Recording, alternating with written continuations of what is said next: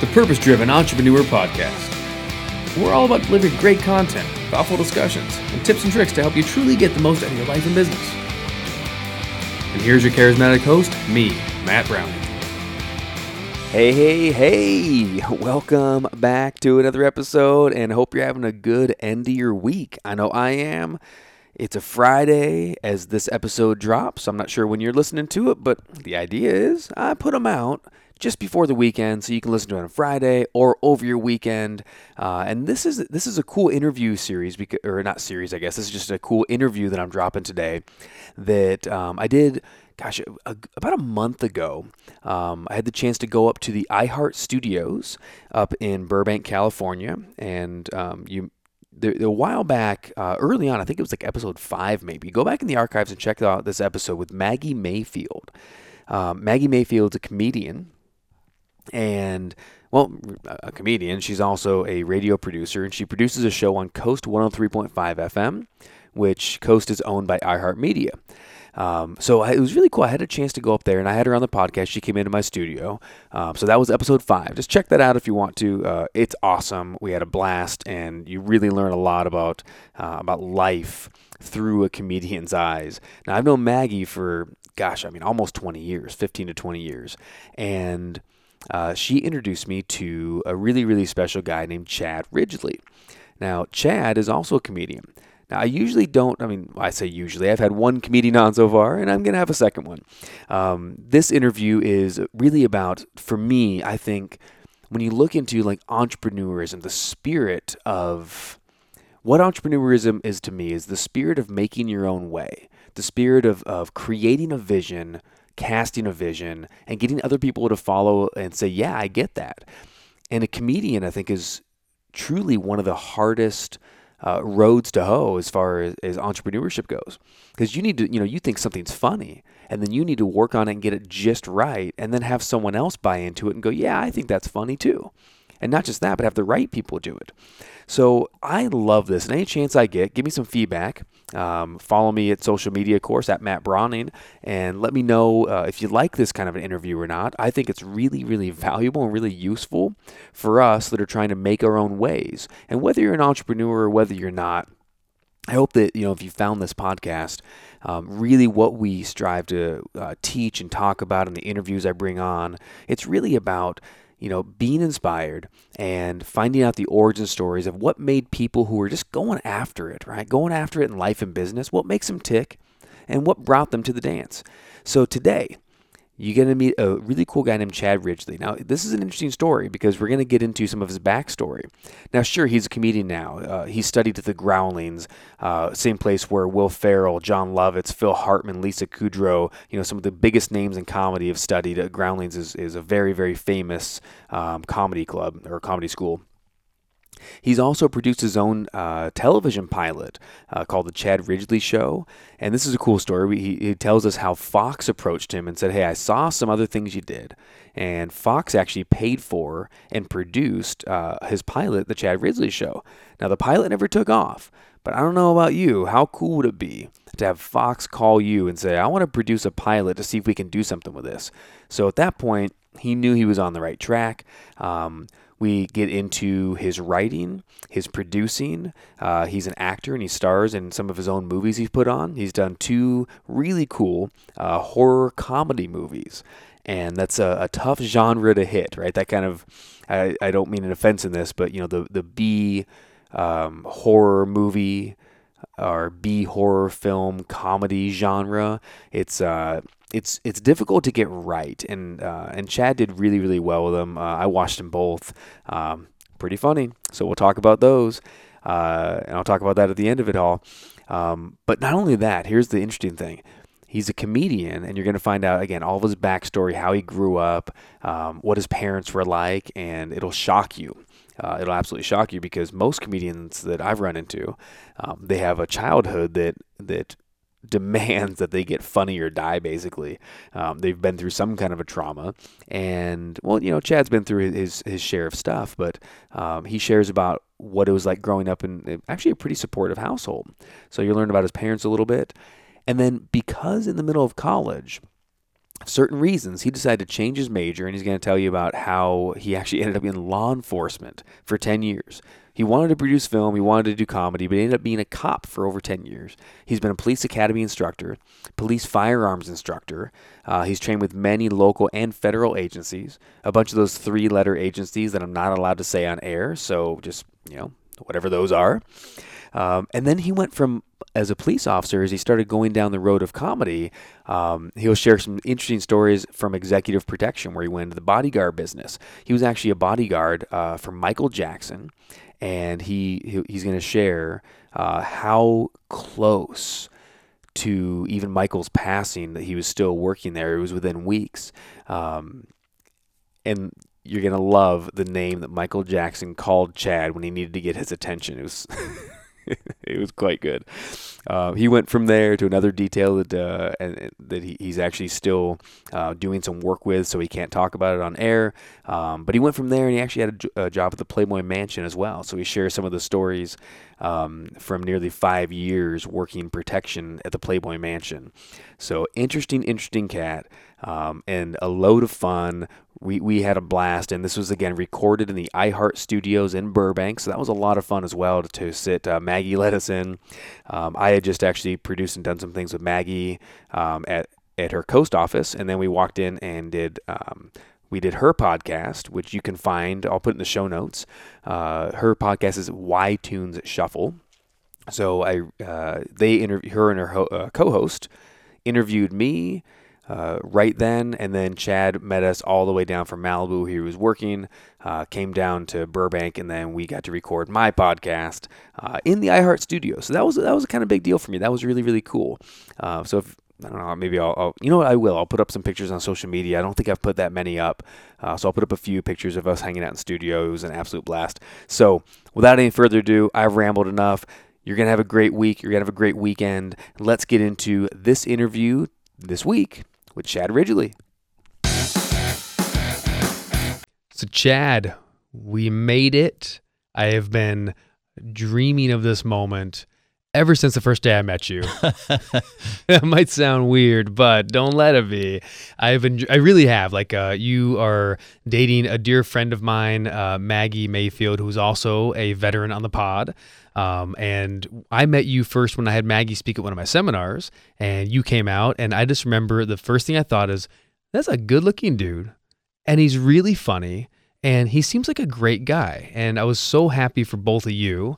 Uh, and then I was instantly intrigued by wanting to know more about you. I was in the middle of producing my own event, so I didn't have a lot of time to to really get to know you. And so I'm excited that we get a chance to come down. We're doing this right now, by the way, since you can't, no one can see this. We're doing this at the iHeart Studios uh, that Maggie also allowed us to use. Hi, Maggie. Th- thanks for the help. And uh, so that's where, you know, she's on Coast 103.5 FM and we're using the studios right now. How cool is that? It's amazing. It really, really is. So, without any further ado, Chad, welcome to the pod. How are you, man? Thank you, Matt. I am good. I'm happy to be here. And uh, I remember meeting you at that uh, seminar, and I was also very impressed. When did you get such a voice for radio? My goodness. Do you get, do you hear this? Puberty. Puberty is when that happened. Um, prior to that, what was your would- voice for radio people before would that? call my house and mistake me for my mother, which would anger me to no end as a 11 year old or 12 year old. all the time. I remember a telemarketer calling my house and I answered the phone, hello. And they said, is this the lady of the house? And I was like, no, this is her son. exactly. Uh, hi, Sandy? No, no, this is Chad. This is Chad. oh, sorry. Can you not tell? So yeah, how do you not notice? now, Chad, is this your real voice? Is this the podcast voice or is this like, do you walk around all day long saying, hello, I am Chad Ridgely? I've found it's so much more effective in life to just speak to people like this. Sir, could you tell me where the macadamia nuts are? Can you give me the movie preview voice guy? Tell me you can do that. Oh, yeah, of course. this summer, they had a plan to rule the world, but they didn't expect one man. Come on. Chad Ridgely is Jack in Massacre on Aisle 12. All right. which is the perfect plug because I want to get to that. Um, you you you do it all, which is so interesting to me. So as an entrepreneur myself, um, like to me, I focus on kind of like one thing. Like my business is I, I produce seminars, I do coaching, I write books, I do podcast. I guess I do a lot of things. I, I get we're kind of the same person We are. in, in a lot of ways Yeah. but but my business is different than your business so in mine i'm i do a lot of upfront uh i almost i call it like retail selling right so in life coaching people get into it because they want to do coaching and they want to help people but the truth is you have to be really good at sales because you need to convince someone that they should do life coaching with you right Sure. so it's a sales job and i know you sell yourself in a lot of ways but it's it's very different in that you like you're you want to get yourself pitched onto maybe onto a show or onto a movie or uh, you're going to pitch an investor to invest in a movie you want to write and produce or you've written uh, you know whatever it is. It's kind of like one big sale in a way. But you do so many things you have to be good at uh, between stand-up comic uh, improv work writing directing starring uh, everything that you do. How old were you when you first thought i'm going to do this for a living was it a, a, a dream as a boy or was it a dream of a man wh- when did you think you i, I want to get into this side of the business whatever that was Ever since I was a kid, I knew I wanted to be involved in the entertainment industry in some way. Uh, I knew I wanted to be an actor. I was always in the school play, and then in the summer, I would be enrolled in these summer things down at the library where you you do plays and acting. And uh, my grandmother gave me an eight millimeter film camera when I was eight, and uh, I made my first film. wow It was uh, at the time I thought it was amazing. I actually edited it by splicing the film together with like one of those things you had to look through a glass and then like so physical phys- splicing the physically film. splice the film. wow And it was uh, it was terrible, um, but uh, I always knew that I was going to be a filmmaker. we explain film physical film to someone who's under 25 Okay, so in the old days, um, they used to take moving pictures on a camera that had 35 millimeter film. Uh, in this case, I was using 8 millimeter film, which is smaller. And uh, you just make the film, and then when you cut it together, you, you couldn't do it in Adobe Premiere or Final Cut. It wasn't digital. So you would actually physically have Wait, to what? splice, right? Splice the film together. and then did you like tape it Yeah, How- they how did- like a special splicing tape that was Wow. designed specifically for that. what a cool so you were doing you were splicing films at eight years old Well, not well, yeah, just that one. I mean, was I wasn't doing it for a living at that point. I was just, it was just just, Just that, that one film, one. just my one. what what, what was the film do you remember Oh yeah, I I, I made a war picture. Um, so Really? yes. Um, how long was it I think it was about ten minutes, and uh, Wow. yeah, it's uh, it's a war picture. It's me and all my eight year old friends from the neighborhood, and uh, we just shot this thing. And I used like model tanks and model army men, and that I set them on fire. And I had one that drove over a landmine and blew up, and you can really just see the string pulling the pulling the vehicle forward, and then I put it over a firecracker. So we lit a firecracker and blew this thing up. So this is special yeah, effects i it love was it amazing special effects. Uh, it was very funny, although as an eight-year-old, I was considered myself a serious filmmaker, so it wasn't funny to me, but No. it's hilarious. And I still have it. I still have it. It's I gotta say too. So so I have I have a seven year old son, and he's just getting old enough that we're starting to watch some of the films from the '80s uh huh. that I grew up on. Because Right. I was born in '79, so like you know in the '80s, late '80s, especially '90, like that's when like the heyday of Gremlins and Honey I Shrunk the Kids and uh, Flight of the Navigator, like you know films that like as a kid, those are the ones I remember. Mhm. So I'm starting to show him those movies, and he's loving it. And I don't think your special effects are that much worse than some of those. No, I don't think so either. I think I think there was, If uh, not, I mean, better maybe. I think there was a definitely a, a couple firecracker scenes in Honey I Shrunk the Kids. Uh, It was terrible. Yeah, mine was not as widely distributed, unfortunately. Uh, you had to come to my house. We had to get the film projector that my dad would borrow from the school where he was a, a, a at the time uh, an administrator, and then we'd watch it at home. Where where uh, where'd you grow up? Uh, I grew up in the suburbs of Washington D.C., so I was born in D.C. and grew up there. And both my parents uh, were educators, so I grew up. But they had the summers off, which was great. So, um, and they were very supportive of the whole acting thing as a kid. not when it came time to like make life decisions. Like, no, not yeah. it once it hit eighteen? It's like, well, what are you going to do for real? yeah, no. Did that you have was, that conversation? That was for real. Uh, yeah. Um, my plan when I was 18 was to move to Los Angeles, and uh, they talked me out of that.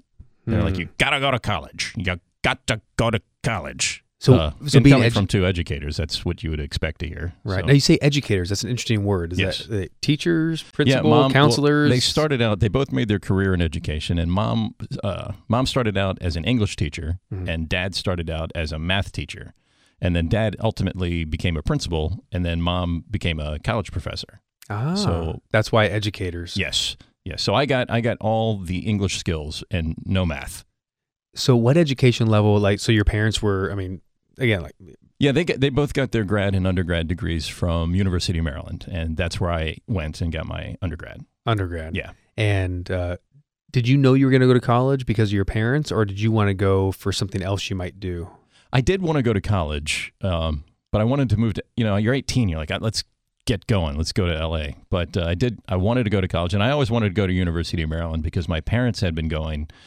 Uh, well, they had gone there, and they took me to all the Maryland football and basketball games. They had season tickets to all the football and basketball games, and they had those season tickets since the early 1970s, maybe even the late 1960s. Wow. So I grew up watching Maryland football and Maryland basketball. So I thought I have to go here And- because I've been rooting for this team my whole life. Like if I go somewhere else, it just I don't know, it won't feel right. I mean, once you're once you're rooting for a, mascot called the Terrapin, you pretty much have to commit. Terrapin. that, Yeah. That's why I didn't go to college because I did not want a mascot. Like, oh yeah, I, I think uh, so. I, I went to three different high schools. I kicked out of two and went to continuation school. okay. And I'm trying to remember the the. It was like it was a terrible mascot. It was like a vulture or something. It was just so. It was so bad. Very endearing. Yeah. No, maybe not a. It was a condor. Vultures. Yeah. It was like, we soar. I'm like, no, we don't. we don't do that at all. So I thought a college must be a lot worse. Did, did you ever, did you always, always, and like we already kind of hit on this with, with the eight year old filmmaking, but did you always want to make film? What was the first part of the entertainment, I don't know, business that you fell in love with? Was it the idea of writing? Was it filmmaking? Did you want to be an actor or was it always about the film? It was all well for. It was always about being an actor. I wanted to be an actor. I loved acting, loved getting to play pretend it, all the time. I was inspired by the old James Bond films. My parents, every time a James Bond film would come Sean out, Connery, James Bond, or it was Sean Connery, Roger Moore. Mm. Uh, there was a couple where they flip flopped. Um, but every time a Bond movie came out, they would always take me, and that would be like our little family thing. So we'd go watch these James Bond movies, and I was I just remembered how much we all enjoyed that, and how much we would all talk about that, and so I really liked that, and that I wanted to keep having that feeling, and I wanted to have other people have that feeling. So I wanted to be a, an actor. I became a writer and a filmmaker and a producer, so I can hire myself to be an actor someone has to. right? Yeah. If you just wait, it, it may never happen. So I was like, you know what's gonna- so funny? We, we we actually are really similar because so I in in 2006 I I, had an epiphany in life and all my listeners know that so I don't need to go into it but I went from real estate which I kind of fell into into life coaching and and training and what I really wanted to do is I wanted to speak in front of a bunch of people, Mhm. right? I wanted to speak and change lives and inspire people and I just wanted to do that. So how am I going to do that? Well, nobody hired me to do it, right? It's it's really hard to get a company to pay you money. So here's five thousand dollars, here's a hundred dollars, even. Go inspire our people, Mhm. right? But I found I can get gigs for free sometimes, and the only way I could get paid is I had to put on my own events. So I kind of I've, I'm really my biggest hat is seminar promoter.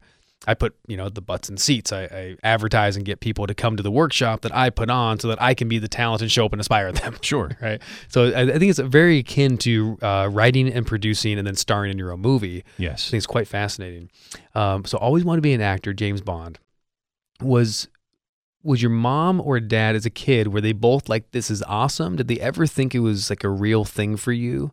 Like like because the did the infatuation ever fade? Like when you were a teenager, or did it only grow stronger? It got stronger, uh, especially once I got my hands on video cameras, because then Right. we really would go nuts and just we'd film all kinds of stuff. So it, it just increased and increased it increased, and I just kept coming up with more and more ideas, and this is what I want to do, and this is how I want to shoot it, and of course, you meet more people along the way that are like, oh, I want to do that too, and let's see how we can collaborate. But yeah, it it was the James Bond movies that started me down that path, as well as Peter Sellers uh, in the Pink Panther series, yeah, the Oh. original Pink Panthers, and that kind of inspired my dry sense of humor because he would just he would play the straight guy so effortlessly but be funny as hell and it was just amazing so my dad and i would just laugh and laugh when we would watch that I've always loved that. You know, my, my sense of humor is very uh, very British, very dry Mhm. as well. Yeah so we- benny hill well Oh. he's not really dry but he's No, he's something. but that well, that was my adolescence. I remember, you know, late late nights in the summer watching Benny Hill. yeah same yeah dad and i would watch that We're like, this guy's awesome.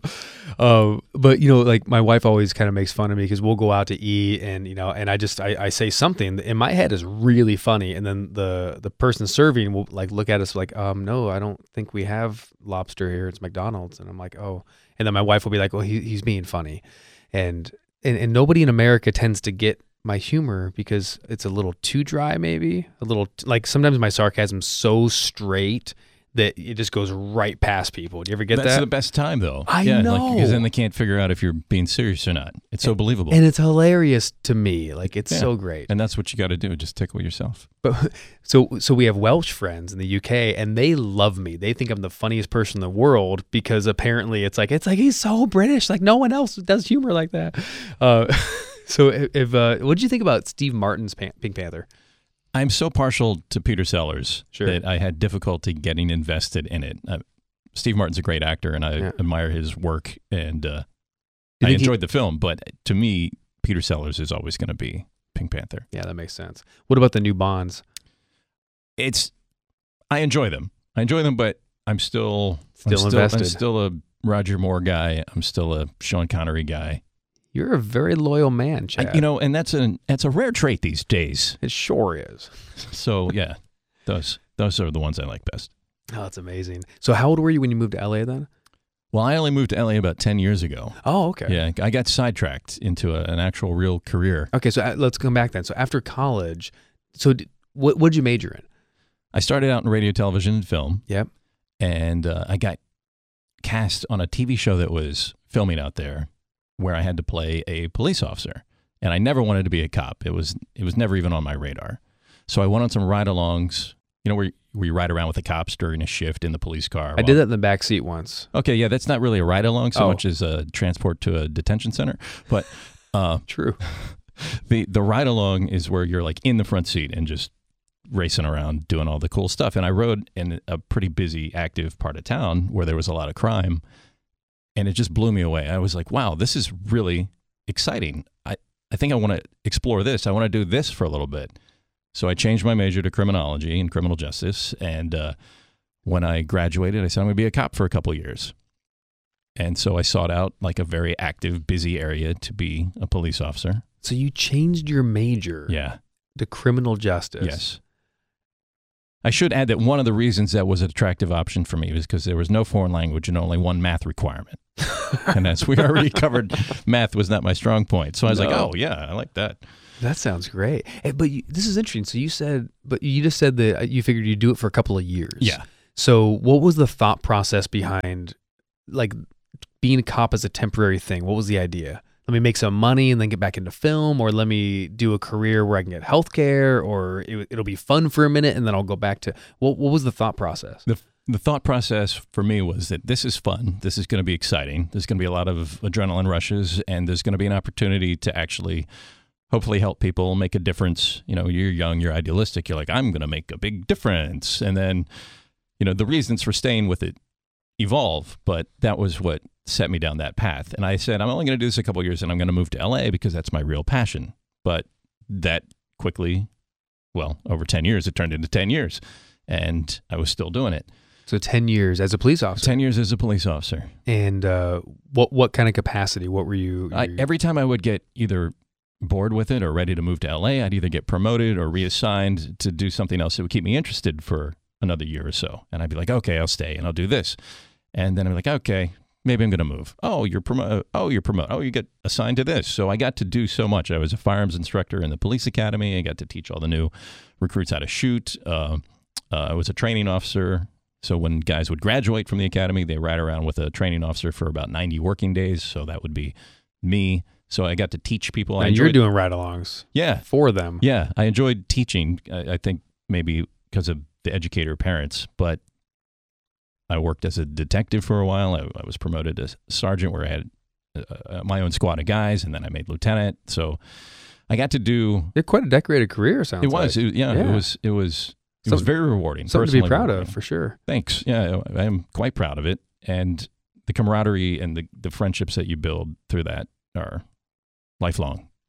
But eventually, it became time to pursue what I really Absolutely amazing. I just like like when I met you, I just I didn't peg you, right? And uh, and it's interesting that sometimes I I think in in the police in the police force. I, I, I think many people might, maybe just not me, but we would tend to kind of get like a picture in our mind of, oh, this is like, you know, this is what a cop does and this Mhm. is who he is. And, and you don't think uh, comedian and writer and creative as a cop. It's like, seems like two different things. I, I feel like when I was a teenager, I'm, I wouldn't have minded meeting you, even if I was in trouble. Probably not. You like- probably I was Or I would have hated you. I was pretty cool. I mean, unless you were You seem nasty- cool. Unless you were nasty to me, I wasn't going to be nasty to anybody. right. In fact, that was kind of kind of where the stand-up comedy seed got planted because I found especially when you're working in kind of an impoverished area or a very uh, crime-ridden area a lot of the folks that live in that area have had exposure to police before and many of them have had contacts with the police or been arrested so they already have quite a preconceived notion of how that contact with me is going to go when I get when I show up when I'm the Caucasian police officer that shows up in an area that's 88% African American and they already have an idea. And it might be a negative idea. Yeah, and it generally was. Yeah. So if I could come into that and crack a couple jokes or get people laughing or point out something that was funny and then we all laugh and it's like, okay, everybody's human, let's just get through this and then it's far more relaxed than having everybody on edge. Did you have any brothers and sisters growing up? I did not. Just you. Just me. That explains a lot. Oh, really? Just kidding. I, I don't even know what that means exactly. But so only child. Do you do you feel like uh, were you funny as a kid? I don't know. I didn't have an audience. Well, you had your parents, I did. and you had all your friends that you showed the film to. not only that, I, I used to do puppet shows. Did you? Yeah. I would do I would build these paper mache puppets. This is getting good. Yeah. I would build these paper mache puppets and I would put on puppet shows from behind the couch. And I would just do all the voices and all the And All again, audience of two, one, or none. Well, it would it would at least be my parents and then you know sometimes the neighborhood friends or the it was usually the relatives. The relatives would come over and they'd be like, "Chad, put on one of your puppet shows." Did you comp them tickets or did you charge? And them tickets. That's cool. Um, uh, tips were encouraged, but uh, and I did have an but audience. never included. never included. I had an audience, at least when I went behind the couch. Like I don't know what they were doing when I was just sticking my hands up doing that stuff, but yeah. So And and for Hmm. for the record, for the listeners, he was just sticking his hands in the air, Yeah. like I'm doing right now, but you can't see it, which absolutely, is really fun. yeah, it was just there. You go. See my hands up. See how my voice changes. So we have so we have a puppeteer. Uh, well, no, I'm definitely not a puppeteer. So but we have a did have puppeteer. puppets. Yeah. Uh, so we have a puppeteer. We have a filmmaker as a young boy. Do you know what I wanted to be when I was a kid? What? An ice cream man. You- Wait, I also I want to be a dump truck guy. I wanted to, the trash man Why did you save the best for last? because it just occurred to me. How old were you when you wanted to be a, a trash man? Like three to seven, I wanted to be a trash man. What was the thought? I, I was I loved watching the trash truck come down the street, and then the guy would get out and he would pull that compactor lever, and the thing would just you know crush everything, and it was just fascinating me. Like that was the highlight of my day. I'd rush to watch that, and one time, I was so like I kept bugging my parents about it, so my dad took me out there and said, "Hey." He wants to be a trash man when he grows up, which they loved. They're Yeah. like, what? like, what's wrong with you?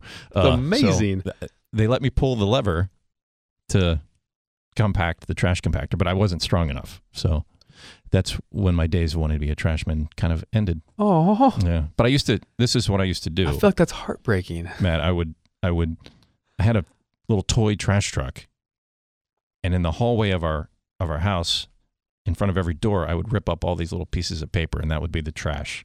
And I'd have the trash set out in front of all the doors, and I would push this dump truck on my hands and knees around to each door and load up all the broken pieces of Oh. paper into the trash truck. I love Maggie's over here losing her mind at that story. That is so good. Yeah, yeah, good times, good So, times. so, so we all have that though. So so here here's mine. So I used to watch the Ice Cream Man, right? yeah, And I just thought as a kid, I mean, ice cream's awesome, but I thought, what better job could you have than have your own ice cream truck? Like if I owned the ice cream truck, I could have as much ice cream as I want, and I would never have to worry about asking my dad for change, hmm which would be amazing because he didn't always give me extra change. And so I wrote a note when I was like seven or eight years old. And I said, Mom, I'm running away to become an ice cream man. This was my plan. And then I put it in my top drawer and I left it there because I wasn't ready to move away yet. Like I wasn't ready to run away yet, but I, I wanted to get it like, okay, now I got the note, right? have the note ready. yeah, so- I'm, I'm ready to go when the time is right. And then I forgot about it. And my mom found it uh, uh, months later. She's like, what is this? I'm like, I don't know. but that was my dream. It was like, if I could just become an ice cream man, uh, then my life would be complete. There's still time. I mean, there's nothing that says we we can't still chase those childhood Eh, aspirations. I'm probably strong enough to pull that lever on that trash compactor, and you probably could have your own ice cream truck. But here's the thing today, I don't even think there is a lever anymore. There's probably just a button. It's just a robot. and it's not even like anything anyone does. And have you seen an ice cream man in 2018? They're horrendous. I mean, I, good luck for these guys. There's an ice cream truck that comes around our neighborhood sometimes, Yeah, the only I mean, and it just you're right. it sells They're like a little creepy. yeah, like hot spicy Mexican candy and and a couple. They don't have um, candy cigarettes anymore, and all the stuff from you know the 80s back when you could like sell fake cigarettes to kids. I mean, I did find a soft serve truck. It was like it was very wasn't like the ones we had as a kid with this ice cream stickers all over it and the prices, but it was like this nice ice cream truck and it was parked uh, on Ventura Boulevard of Ventura and Laurel Canyon. And I guess in the summertime he parks in front of that bookstore, Bookstar, and you can go up there and you can get your soft serve cone for thirty dollars. all with Apple Pay. Yeah. So maybe maybe I'll, uh, I'll I'll head up here then when when the dream comes back. just stake it out. Yeah, just Yeah. yeah. So you, let me, let me fast and come back on track just for a second.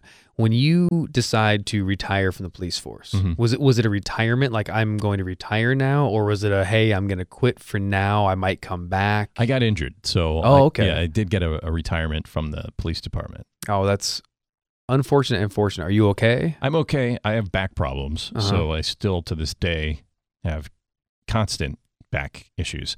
But it was a bit of a blessing because if I didn't get injured, I probably would have stayed, and I might still be doing that because it's a great career, it's a great job, and it's easy to get complacent when you've got steady income, a nice retirement, and benefits.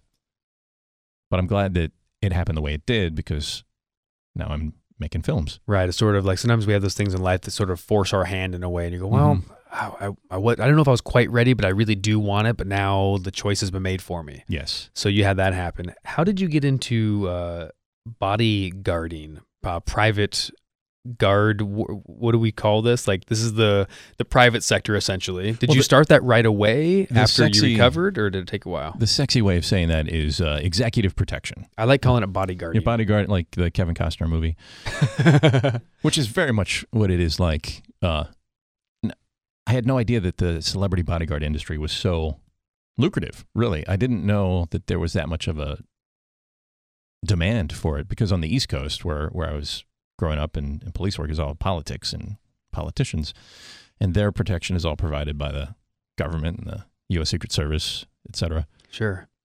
So when I came out to LA, I ended up getting a, a bodyguard gig because they all look for active and retired police. Executive protection. Yes. Protection. Easy for me to say. Yes. Executive protection, Chad. Yes. Yes. Okay. Yeah, So you got um, an executive protection gig, Got an uh, EP gig. EP gig, as we call it in the industry. That's right. In for the those indust. for those in the know, and uh, they want people that are that have a lot of police training, and so they hire cops. And they want people that can legally carry firearms, and so they hire cops. And I ended up on a bodyguard gig for Michael Jackson. That's fascinating. It was fascinating. So I worked for him. Um, how briefly. long? How long was that?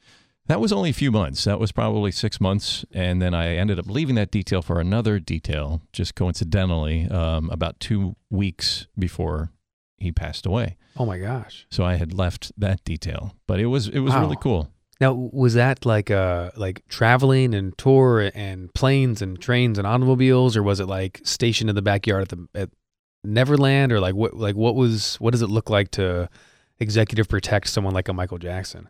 The pop, there was a tremendous amount of paparazzi and fans, so it was incessant, just a barrage everywhere you went. There's lots of paparazzi and fans. But when I worked for him, he was living at the Hotel Bel Air off of Sunset Boulevard. Mm-hmm. So I would go to work there, and the whole detail would be there. And then whenever he would go out, we had a whole plan on how we would get him out. And we'd sometimes send out a, like a decoy vehicle to send most of the paparazzi chasing that.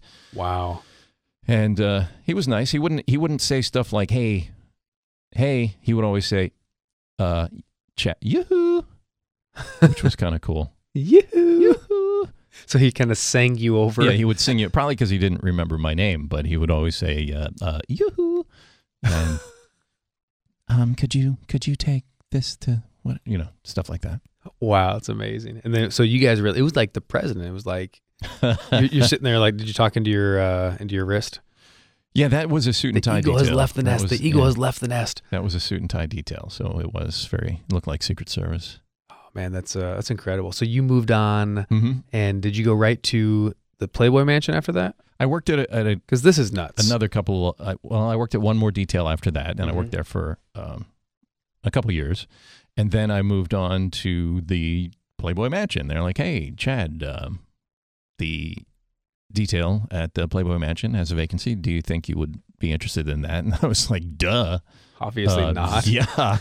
Uh, uh, when do I start? So I ended up doing that at the Playboy Mansion, and sometimes a Playboy corporate office, but four and a half four and a half years working at Playboy. Wow. Four and a half Yeah. years. That uh, I can't even begin to imagine. It was amazing. it was amazing. amazing. It was amazing, and we had an employee party every every summer uh, at the mansion. So they we'd have like uh, open bar, and they bring in entertainment, and we'd just be drinking, and they'd have these big water slides, and we'd be swimming, and it was amazing. that sounds outstanding. Hanging was- in the grotto. Yeah. Oh yeah. Do you have any uh, any interesting memory? Something that I don't know occurred there. Something clean that you can say on air. This is a family show. I have some interesting memories that occurred there. I'll tell you my one of my, most interesting things for me. People are like, "Oh, was it the girls?" But there was a bird that lived there on the on the property. There was this African crane that was just like four feet tall, like a five or six foot wingspan. Didn't let anybody near her, but she took a liking to me, so she would just follow me around and greet me all the time. So she would spend a lot of time hanging out with me because there was a lot of time you're just hanging out at the Playboy Mansion. So she would just show up and we'd hang out and she'd follow me around and it was it was Just pretty became cool. friends. Yep. Spot the African crane. So uh, so If- your playmate was a four foot Yep.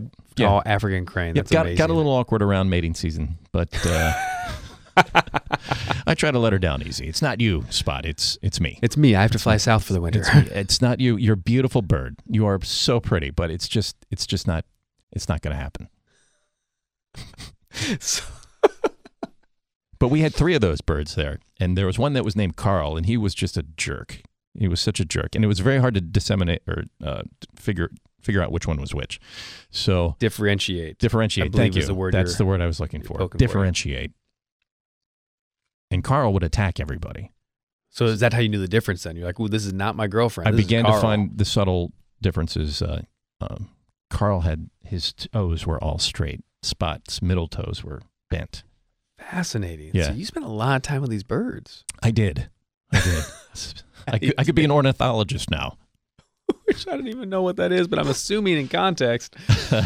So, so during this whole time, your your Playboy Mansion for four and a half years, mm-hmm. your executive protection detail yes. at the Playboy Mansion. yes.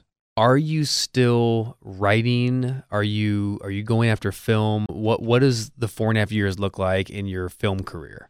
I was working my butt off while I was working these details, and So uh, all of them. yeah, and I was writing the whole time. I was writing. I I, I had gotten a, a show sold to Fox called. Uh, I started making sketch comedy videos first. I would do sketch comedy like SNL style, Mad TV Mad style, TV style, yeah. and I was making all these shows and just putting them on YouTube or in Funny or Die. So I had a bunch of different series, different web series, comedy web series. You something for Fox Digital, was it? Not yet. Oh, not yet. this okay. was just on my own. Oh, You're just doing it. just Okay, doing just it, you. just creating content and getting it out there. And I'd sent them out to all the different studios, not really expecting to hear anything, but I got a call from Fox um, while I. I was also studying at Groundlings, which is a big improv school in Oh, LA. Groundlings is huge. Yeah. It's like the improv school. it is one of the places that SNL draws a lot of their talent Right. from. That Jon Lovitz studied there. Yes, he did. Several other people, Mhm. right? Yep. Uh, Jon Lovitz was one who I would run into on a number of occasions at the Playboy Mansion. Always comes full circle It does. It does. when Jon Lovitz is involved. So Fox called and they said, We saw Healthy Tips, which was one of your sketches, and it was very Benny Hill esque. And uh, they're like, We loved Healthy Tips, um, and we love this game show that you do. We'd love to have a meeting. So I set up a meeting, went in. They ended up buying a pilot from me called The Chad Ridgely Show that they produced. So I wrote it, they produced it.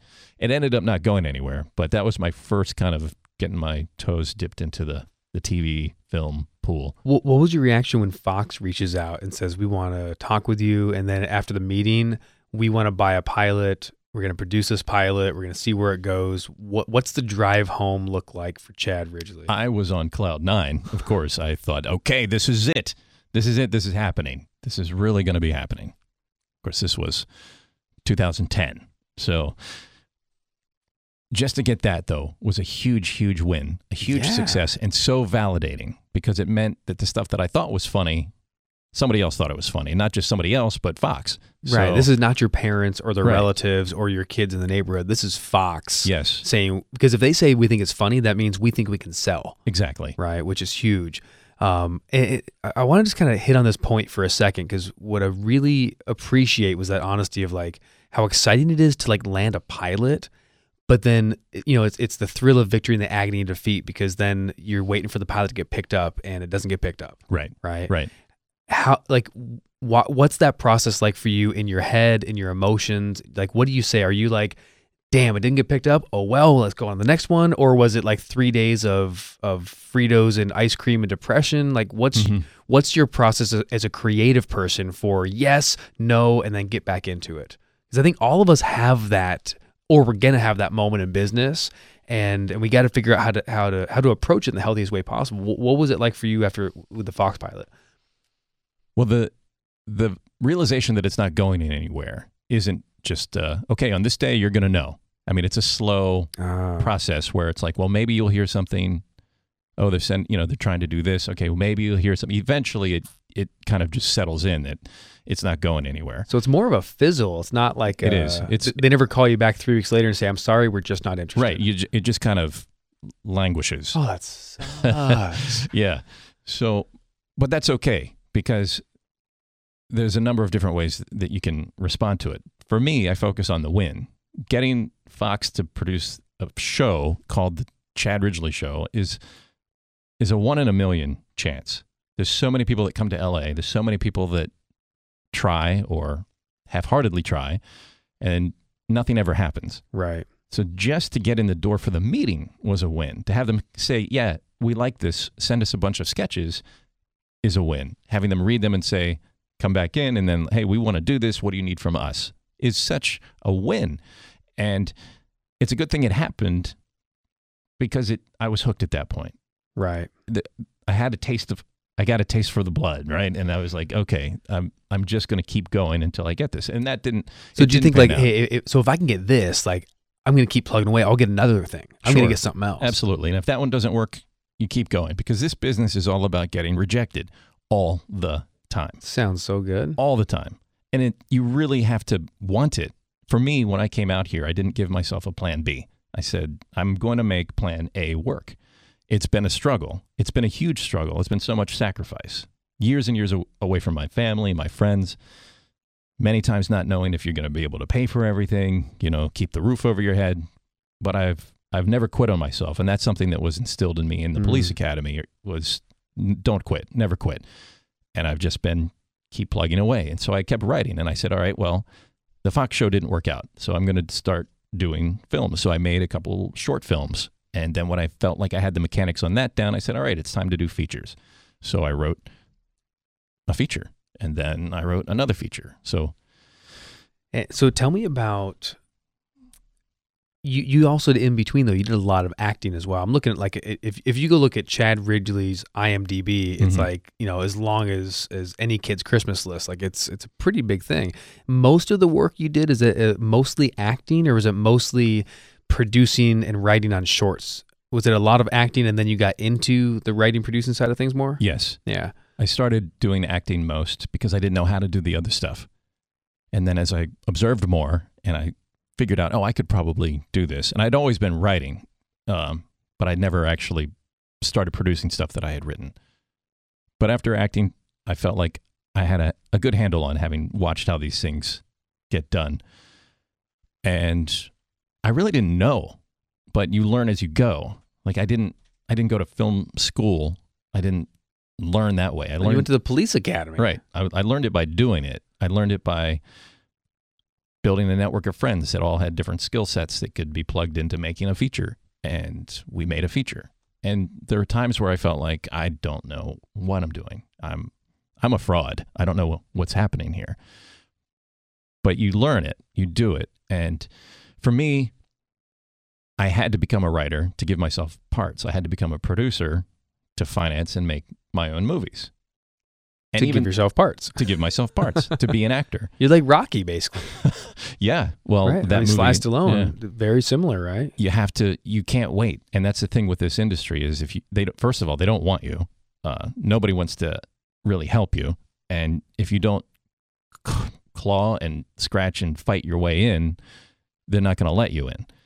And the other thing about this industry is there's there's so many different ways to make it to what you deem to be success. Right. In the police department, you're like, okay, I do two years as this, I can get promoted to corporal. I do three years in corporal, I can make sergeant. And all I have to do is take this test and I score this much and I get that.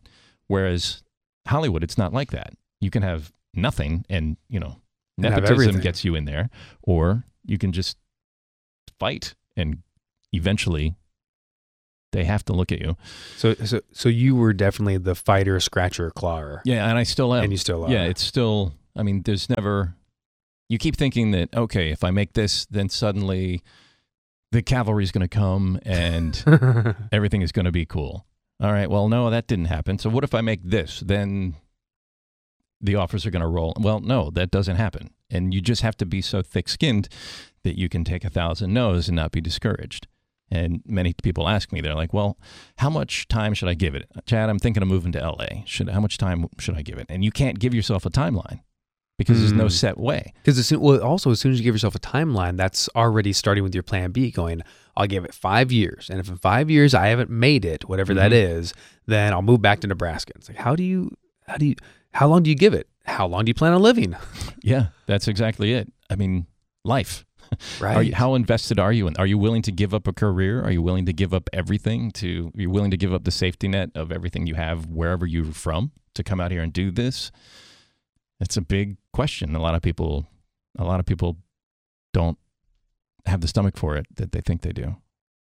what keeps you what keeps you invested in it when like you say I, I want it so bad what is it is the thing that like because right n- let's just say because you've had a lot of great success and you're being pretty modest but like you've done some amazing stuff um, and i know that from your perspective there's so much more to do right so many more places to go but when you look back on where you came from you've come from so much too so mm-hmm. you're in that funny space, and it's just my observation, but you're in this funny middle space where you've created so much, but you have so much more to create, right? yes, And and I feel like, like you said, we're never gonna arrive and be there. Do you do you celebrate little bits along the way, and like every time you you hit something, get something, the new movie's out, whatever it is, like that's when you go, yeah, that's why I do this. Or are you the kind of guy that's like, okay, well, that was, you know, yeah, yeah, the movie came out, but that was yesterday. Today, we, we got to figure this next thing out. Do you stop and smell the uh, celebration along the way? absolutely, absolutely. You have to relish those moments because they're so few and far between in this industry. Yeah. And making a movie is no easy task. A full feature length movie it's not it's not easy, and people don't understand that. But once you do it and you realize all the moving pieces that have to come together and everything that has to happen to make to just get the movie done, of course you celebrate it. And if the movie's good and you're proud of it, that's just all the best. Massacre on Aisle 12, uh, we premiered it at the Buffalo Dreams Fantastic Film Festival, and uh, it won Best Comedy Feature. They screened they screened over 100 films, so that was Wow. a huge win, and that's a it's a great great festival. Um, Yeah, and by the way, let's already plug that. So Massacre in Aisle 12. Um, where can yeah, you can get that like Amazon or Yes, you can get that on all the on-demand platforms. You can get it on DVD at uh, online at Best Buy or Target, and uh, Yeah, Massacre, Massacre Aisle 12. 12. Yeah, Yes. I, I cannot wait. So um, I was telling you before we went, went went live, I'm so disappointed that I haven't had a chance to to to grab the movie yet. So we watched the trailer sitting here in the studio, and I just laughed my butt off. This is uh, I cannot wait. I'm gonna watch it as soon as we get home tonight. Um, so it looks hilarious. So tell tell me the what's the plot of Massacre in Aisle 12? You're you're in a is it a hardware store? Yes, uh, it's a new employee's first night at work at a hardware store on Christmas Eve, and they find a dead body in a duffel bag full of cash. and some of them say, "Okay, let's call the cops and turn this money in." And some of them are like, "Wait a second, that's a lot of money. What if we Um, didn't call the What if we didn't call the cops?" And people start dying. It's a great premise too. Like just like it's a good premise for any kind of movie, but especially as like a horror comedy. Like, Yeah, would you call it a, a comedy or a horror or what is it yeah, really? it's a horror comedy. Uh, Just, it's it's just that yeah. campy horror comedy. Yes, it's like Ash movie. versus Evil Dead or uh, Tucker and Dale versus Evil, um, um, Zombieland. You know, it's very, Yeah. it's very like it was called. One one review called it. Uh, what did they say? Not since Office Space has a uh, comedy so reflected like the workplace type of thing, and it was great. We got a lot of we got fantastic reviews. It's a great review. Yes, uh, it was compared Yes. to uh, Young Frankenstein. It's very, it's, it's, it was just flattering. So I relished in all those. Yeah, what I like Yeah. what I like about it too is it's like it's kind of it's it's it it doesn't feel it feels independent, right? Like Mhm. you can feel it's an independent movie, but it doesn't feel like it's a cheap independent movie. It feels like a campy, um, fun to be along with independent movie, and it's I, I love those. I, I- just love those ones, the, the ones that are super campy, and I'm like, yeah, I, I I get that they're doing a movie, right? I'm not I'm not taken out of, into a fantasy world, right? Mhm. It's not that kind of a thing, but it feels like I'm hanging out with you guys, and it's just it, it's a really really cool experience. Um, yeah, yeah, I love it's very, it's funny. Like if you like, if you like those movies that I listed, if you like Super Troopers, if you like Young Frankenstein, if you like the horror comedy classics, you'll enjoy it. so so it, w- was that your first, or is, or is that the most re- that was your first major full length Yes. feature? Mm-hmm. And I don't know if this is an appropriate question or not. You don't have to answer it, but what was the rough budget size for a movie like this, a full length feature movie at that level of production? I have no concept of this. Yeah, well, I I financed it entirely myself, and I also financed it with a lot of favors. And uh, my producing partner came on board with all his his equipment. So So you had a lot of like you were like a sandlot together Yeah. putting together this movie was. also. I, I made I made Massacre on aisle twelve for seventy five thousand dollars, wow. which is, but it it looks like four or five hundred thousand dollars on the screen. Just Yep. be, and if I had paid full price for all the stuff that we did, uh, it would have cost a tremendous amount more. We shot the film in Savannah, Georgia, and we got a great location, this hundred year old hardware store down there. And the nice thing about shooting outside of Los Angeles is that carries so much more weight when somebody's like, "Oh, they're coming in from LA to make this movie." Whereas if you try and get permits and shoot stuff in It's like, LA, yeah, yeah, you like, and yeah, everybody yeah, else. yeah, like get in line and the permit's fifty thousand dollars or stuff like that. So when you shoot elsewhere, it tends to be better. So it was kind of like kind of a big deal for the town and the yeah, and they have a really film school it. down there, um, uh, South Carolina School of Art and Design, I believe it is, or SC. It's SCAD, but we hired a lot of the the students there to work on the film. So that was a huge a huge benefit for them. They were probably super excited because here's a real film coming to like our town. Mm-hmm. They get to work on it, but then you're stoked because you get basically student labor, Yeah. which is uh, I'm sure much better priced. well, we paid everybody the same the same rate. I mean, everybody was getting the minimum day rate. oh, sure, Yeah. okay, okay. Um, I don't Savannah know. College. I don't know how and these industries That's work. what it is. Savannah College of Art and Design. So shout out to Savannah College of Art and Design. Thank you for all your work on Massacre on Aisle 12. Tell me about um um the the 666 p.m. movie. Okay. Yeah. 666 p.m. 6:66 p.m. Uh, another horror comedy. Um, that I wrote, produced, and starred in, and we filmed that one in uh, in New Jersey. However, but that one is a lot That of- the place of horror and comedy. yeah, whether it's trying to be or not. But we, I was on a roll and I was ready to just, I was ready to shoot another one. I was high off the, the success and the accolades of Massacre on Aisle 12. So wrote another horror comedy and it's much of the same cast that we used in Massacre on Aisle 12. And it's the same production team. So it's myself, my producing partner, Jim Clock, Daryl Martinelli, Emily Adams, and we all made another one, same kind of same kind of thing, except this one's a bit sillier. This one is about a team of ghost hunters who they're filming a reality TV show, so they stage this old farmhouse to look like it's really haunted. But it turns out that it really is haunted by the ghost of this crazy serial killer. So shenanigans ensue. there are deaths involved. There's zombies, cats, reincarnation, Ghosts. resurrection. Yeah. Resurrection too. It's very it's funny. It's it has more of a Scooby Doo feel to it, but uh, That's great. it also did well. Um, we had it after our success at Uh, Buffalo. When, and when did that film come out? that came out uh, at the beginning of this year, end of end of last. It came out in November of 2017, Oh, so you're okay. and then it came out on DVD in February of 2017. I mean, 2018. 2018, yes. So this, so you are- are you still riding the high of the movie? Are you still like, hey, we just made this movie, or are you in your head? Are you already writing the next one? Yeah, I'm already writing the next one. I'm I'm excited for both of them, but I, I want to keep the momentum going. So right now I'm working on a uh, uh, a comedy called Hollywood Comedian, which explores the gritty underbelly of the Los Angeles stand-up comedy scene. And uh, in fact, Maggi is in it. I cannot wait for uh, for all of these actually, especially uh, the new one. Do you have a working title yet, or is that a secret? Uh, No, that's process? it's called Hollywood Comedian. oh, it's called. Yes, it's about the gritty underbelly of the Hollywood comedian. Gritty underbelly. You should call it gritty underbelly. That would be a good. Yeah, I think that might. I don't know. I think t- I want something that's a little more that emotes a little more what it is. and I think gritty underbelly. You might be thinking maybe creepy pedophile. Yeah. I don't know. You know what? I'm gonna go back to what I do best, which is not naming movies.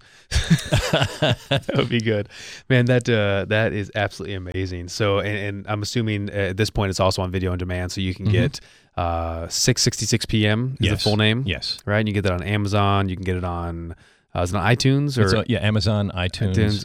So go Uh, grab it on iTunes, especially. That's one of the best. Pl- Amazon or iTunes. Put a review on it. Go watch Yep. this thing. Redbox on Um, demand. I'm gonna be watching these all night long. Watching Tra- Chad Ridgely films. Uh, you could do a uh, marathon, I'm I'm hooked. a horror comedy marathon. I want to ask you too, like uh, as we kind of we're coming to the twilight of the interview. I feel like uh, it's already it's ten o'clock at night as we're doing this. You've been on, you've been working all day long, driving up to Malibu since four thirty in the morning. Yes. So first off, thank you so much for being willing to come all the way uh, into Burbank when I had to come all the way into Burbank. So My pleasure. I Thank came you. from Orange County. You came from from Malibu, and Maggi's just hanging out because she's an awesome person. Oh yeah. Last couple questions, and we'll kind of get, get get wrapped. Is so why horror comedy? Like when you think about writing a film, like is that just something you always liked, like growing up, and you thought it was cool? Did you find yourself just good at it, or or did you think, hey, this is a, a niche business wise that maybe I could get into, where something else maybe other people have the market share? Why horror comedy of all things? I like comedies. As a comedian, of course, you want to do comedy, but horror is easier to sell. So I figure we'll do horror comedies Why is horror easier to sell? Do you think? because it translates better. It translates better overseas. Um, Really? yeah, a regular comedy isn't going to perform as well. Uh, an American comedy isn't going to perform as well overseas because they don't really have the same sense of humor. So things that we think is hilarious doesn't really translate, Sure. especially sometimes in subtitles. So the comedies generally don't perform as well as horror. Now, what I found is just the regular horror does even better.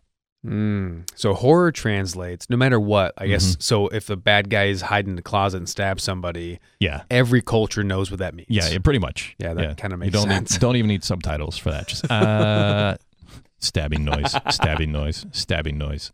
Uh, so yeah, that's that's kind of what pushed me into the horror comedies. And uh, I have a I have a regular horror that I've written that's ready to go, but and comedies in my blood, and I just want to do comedies. No, no. How how long have you been doing? Because we didn't even talk about, and maybe we'll have you on a part two if you're game for it down the road. Sure. Um, we haven't even talked about your stand up career. When did you get into stand up? I started. I really started pushing stand up in L.A. in late 2011, early 2012. Okay, so you've been at it for a little while, but Mhm. not crazy long. Yeah, But you've been at it. yeah. Um, so film is in your blood. Like if if if I cut you, you bleed what? Well, Don't Blood. say blood. blood, uh, um, com- comedy, Comedy. comedy. Yeah. It doesn't matter what it is, if it's stand up or film or TV. That's a cool answer writing. too. Yeah, because as, as an artist and a creator, I think, um, yeah, li- like like for me, I, I, I would answer that if, if you cut me, I, I probably I bleed teaching. um, of all the things I inspire people, and I, I do motivational stuff, and I do change work, and I speak, and I. But at the heart of it is like I always just want to like find a platform so I can teach people things. I just love teaching, and for you, whether it's in film, whether it's in improv and stand up, it's all about comedy. Um, I've said this to you before, and I want to say it again, uh, live on air, live to tape, whatever this is. Um, I have so much respect for the stand-up comedy uh, genre, the industry, and the people in it. I don't think in the world stand-up comics get near enough respect um, for what it takes. You have it's the hardest gig on the planet. I mean, I I get it. There's things that are harder, right? You know, going to war and, and honestly, what you did in, in the police force for so many years, like, you know, legitimately harder. But when it comes to like just getting a task accomplished, it's tough. Like you're going into a crowd of people that may or may not want to be there, and they paid money to have this emotional experience that is kind of it's art. And there's not really that science of like make someone laugh. And yeah, you can learn how to tell a joke, but it's not easy when someone's expecting to laugh and they say, make me laugh, go. Yeah, it's definitely not. No. I, so I did a stand up comedy class Okay. and it was horrendous. I loved it. But that's normal. but it was so like it was hard. It was sca- like I thought I was funny, but here's here's my problem. When I do seminars, nobody expects to laugh. Mhm. So if I like have a funny tangent in my head, what I found later once I did the comedy class is what happened is I'm no good at setups. So my audience does setup, and then I would throw in a punchline, Mhm. right? Just like around the water cooler, some you know people are talking, and I'm like, "Ooh, that's funny," and I say it, and they go, "Oh, Matt, you're funny." But then when I had to do it all myself and stand up with a microphone and go, "Okay, let me tell you this thing," oh, it's so hard. So so mad props and mad respect to both of you. Um, amazing, amazing. Uh, just it, doing what you do, unbelievably cool. It is. It's cool, and that is when you can get a big room laughing or applauding at your material. That's the closest. That's the biggest adrenaline rush that I've been able to find since being in police work, Wow. but for different reasons.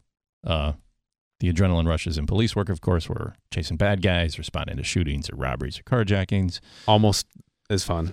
Yeah, almost as fun. Uh, comedy is a little less uh, deadly, generally, but uh, yeah, I love that rush. And if you can get the crowd laughing like that, that is that'll keep you going for another six to eight months. If you could only do one thing in the future, stand up or stand up, writing, producing, or acting in films, what would you choose? You can only pick one for the rest of Hmm. your life. Acting, Acting. hmm Mm. because you get to pretend to be so many different things as an actor. As a stand-up, I'm going to have pretty much the same flavor. So if I was, if, if we're doing this in perpetuity, like I would want some variety. The And- variety. I and like producing is hard work. So it's such a luxury as an actor to come in and be an actor on a project that somebody else is making. Right. you just get to come and be produced. You get to come in and focus on performance and focus on the acting. And that's that's what I was always concerned with in producing my own content is I would worry that I would spend so much time producing that my acting would suffer. So eventually I realized that wasn't the case. But it's something that's, you know, when you're producing, you got a hundred things going on.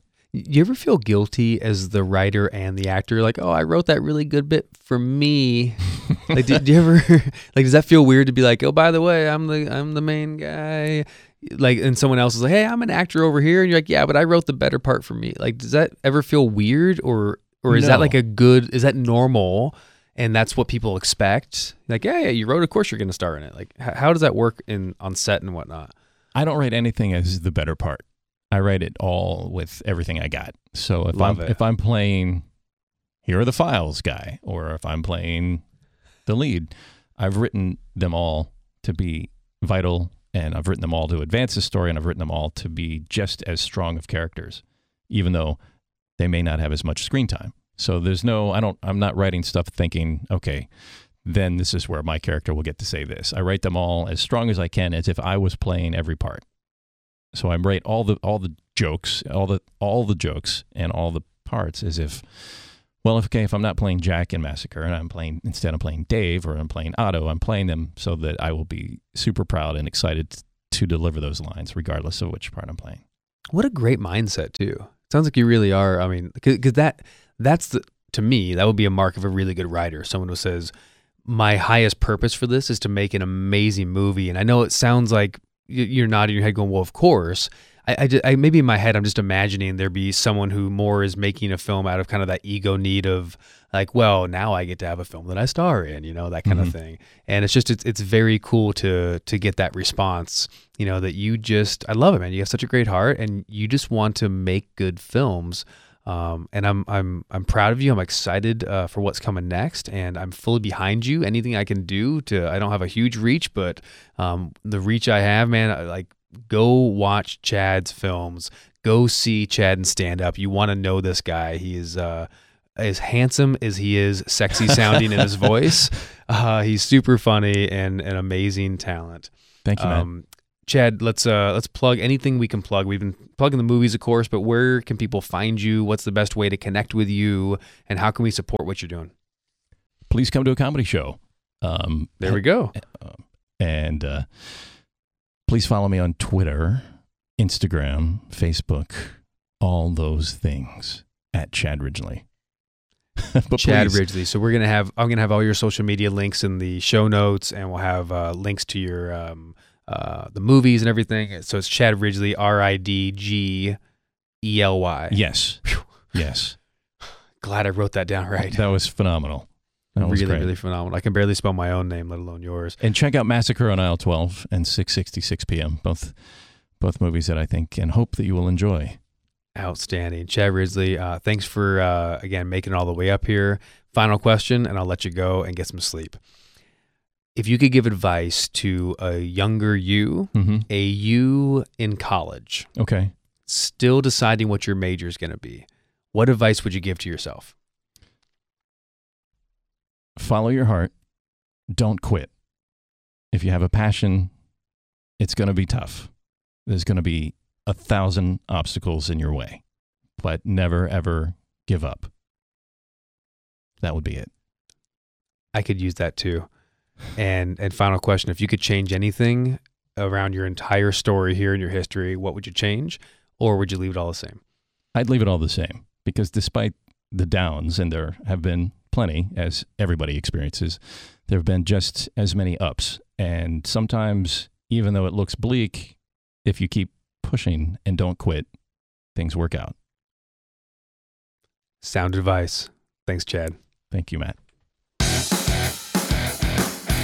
Chad is such an interesting guy. I, I tell you, um, I wish you could have been there with me in person. He uh, he just has this huge uh, this huge grin all the time. He he looks, I mean, almost like the Joker. I'm talking Jack Nicholas Joker from Batman. Like he has this big big grin where his kind of you know the lips go a little further, and he's just always smiling, always having a good time. Um, I just yeah, I, I didn't want it to end, so we went uh, just a little over an hour on that. And as you know, I try to keep the interviews, you know, somewhat more concise, but we just had such a good time. Um, so my thanks to Chad Ridgely. You can check Chad Ridgely out at all things he does at chadridgely.com, as you might imagine. Of course, we'll have it in the show notes. You can get his bio. You can find out where he's going to be performing stand up. Um, if he also does voiceover work. Um, if you want to to look at, at getting some of the talents of Chad Ridgely into something you're working on, man, head over to chadridgely.com and go check him out. He's he's well worth uh, the look. Also, of course, his movies we talked about: Massacre on aisle 12, came out in 2016, and then 6:66 p.m. came out last year, 2017. They are both available on Amazon Prime, on iTunes, and on Redbox on demand. So uh, do us all a favor, man. Uh, you know, go check it out if you if you like horror comedies or you know you like that kind of cult classic type uh, type movie, or if you know someone who does, um, turn them on to that and um, and you know support a, a really cool uh, local producer, writer, and actor and comedian uh, in the indie film space, and pick up either Massacre on Aisle 12 or 6:66 p.m. Amazon, iTunes, or Redbox on demand. Make sure you leave a review and, and a rating on Amazon or iTunes. That uh, that helps out uh, a ton. Speaking of ratings, speaking of reviews, if you haven't already, feel free to leave a rating and a review. You can leave an accurate review and an accurate rating. In fact, I implore you. If you hate this and you think it's the worst podcast ever, please let me know. Please go on iTunes and leave a review, leave a rating. If you love it and you're like, this is the highlight of your week, leave that as well. If it's so so, leave it as well. The point is, we want to get more ratings and more reviews out there. It helps the podcast a ton. So I guess let's get really honest. If you like it, leave a review. That would help a ton. All right. Um, that's it for me this week. I hope you have a great weekend, of course. Um, there's not a lot coming up this week for me um, in life. I'm taking a lot of this week off. I'm still settling in Michigan, as, uh, as you've been, if you've been following my story a little bit, you know what I'm talking about. Uh, this week, I'm chilling. I'm hanging out with the family, doing a few, you know, podcast recordings, a couple of interviews here and there throughout the week.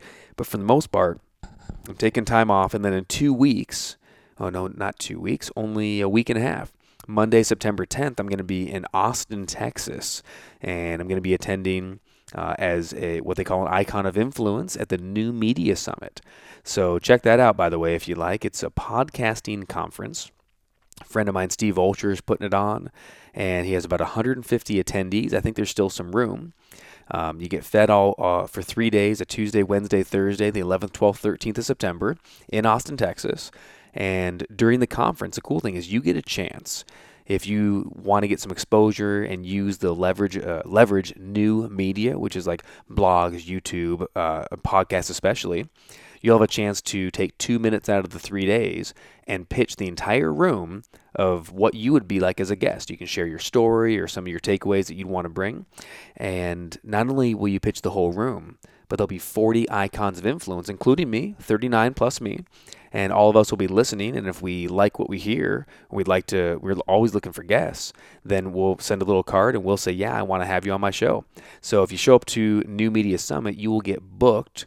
Uh, guaranteed, I believe you'll get booked on several stages, and depending on how how prepared you are, you might get booked on dozens or at least a handful. But if you want to get yourself out there, great place to go, especially if you're a speaker, you're a coach, you're a practitioner, uh, if you are in this uh, expert or coaching space.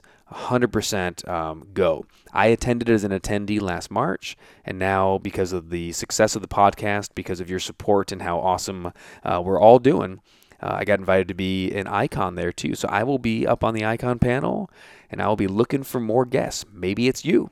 So if you want to check that out, we'll put that in the show notes. It's newmediasummit.net, not .com, .net, and you'll find it there that's all that's going on for me coming up in the next week or so. Um, let me know what's coming up with you. Make sure you hit me up, social media, at Matt Browning, Facebook, Instagram, Twitter, YouTube. Check it all out. Get your pod on, get your life on. That's all I got this week. Get out there and crush it. I will talk to you in a few days with some teaching content come uh, Tuesday morning for your week.